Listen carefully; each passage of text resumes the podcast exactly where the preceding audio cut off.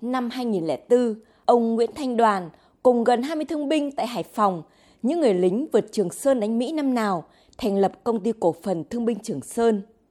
Đều đã ở tuổi nghỉ hưu, lại mang trên mình nhiều vết thương chiến tranh, nhưng với tinh thần đồng đội, những người lính năm xưa đã vượt qua bao khó khăn, thử thách,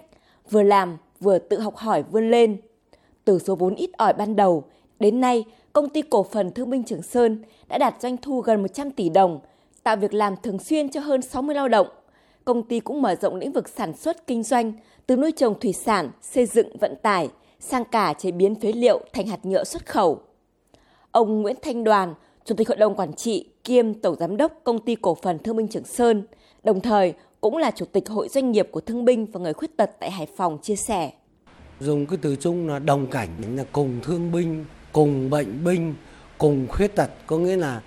trong cái hoàn cảnh là yếu thế so với các đơn vị khỏe mạnh khác, cùng tụ họp lại để chia sẻ và hỗ trợ lẫn nhau. Bây giờ tuổi tác nếu mà so với cái quy định của nhà nước thì nghỉ lâu rồi. Thế nhưng mà vì cuộc sống này, vì đồng đội anh em này, vì thân nhân của các con em gia đình có công này mình cũng lại luôn luôn bám sát để tạo ra một cái mặt bằng mà giữ cho nó ổn định cũng phải cố gắng.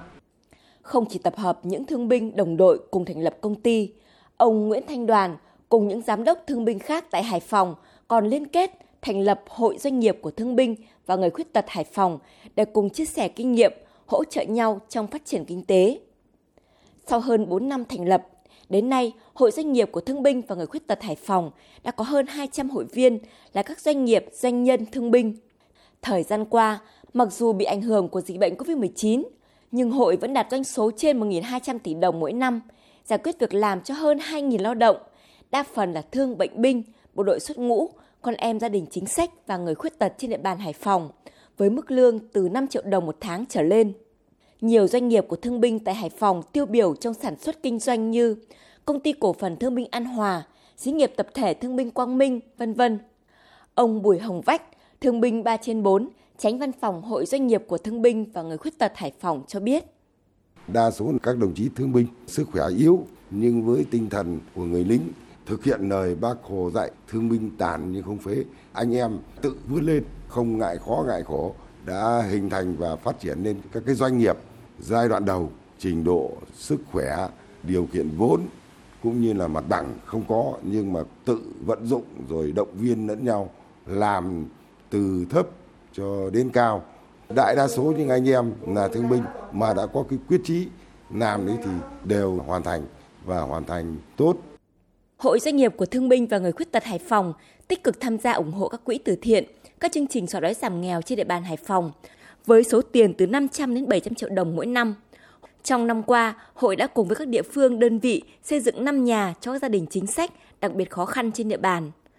Ông Lương Minh Huệ, Chủ tịch Liên minh Hợp tác xã và Doanh nghiệp thành phố Hải Phòng đánh giá.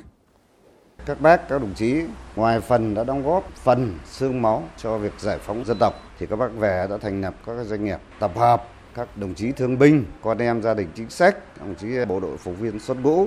à, tạo công an việc làm với cái mức đường rất là khá so với mặt bằng chung của thành phố hiện nay. Các bác, các đồng chí rất tích cực tham gia các phong trào, đóng góp rất là nhiều cho các cái tổ chức từ thiện, xây nhà tình nghĩa, đặc biệt là xây dựng nông thôn mới. Tôi đánh giá rất cao cái sự nỗ lực phấn đấu vượt khó của các doanh nghiệp, các hợp tác xã, thương bệnh binh trên địa bàn thành phố Hải Phòng